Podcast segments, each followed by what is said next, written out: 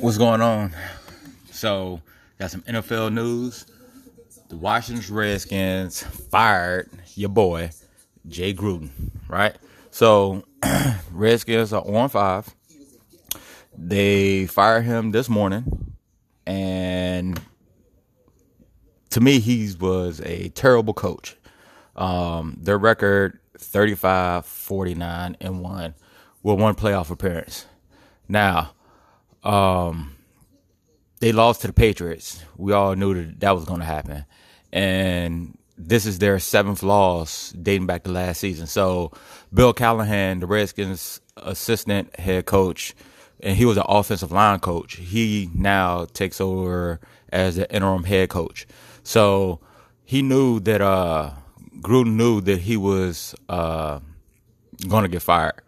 Um, some people just don't deserve or show that they're they can't be head coaches. They should be offensive coordinators, defensive coordinators. Everybody's not built to be a head coach. And so he's been with the franchise for like five seasons, and his again his record is 35, 49, and one, and then one playoff appearance um, when they went uh, to the playoffs in 2015 to play the Packers. Of course, Aaron Rodgers uh, um, served them, but he really, I believe, he really got his name uh, because of his last name.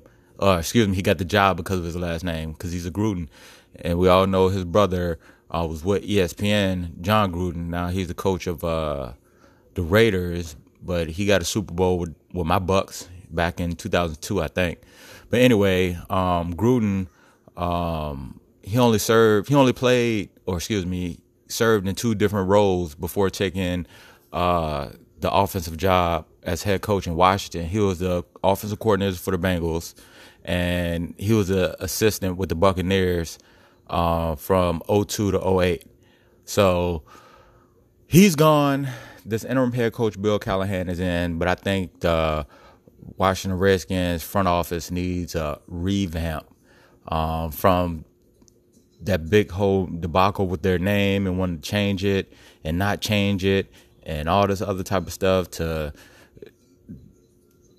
quarterbacks getting traded, getting hurt. Alex Smith got hurt. Then your boy Keenum in there. Now they throwing Haskins in there, who's not doing all that great but bad coaching as well. So it's a lot of things that need to be redone. But Gruden gone, Bill Callahan's the coach. Let's see if the Redskins can get a dub this year.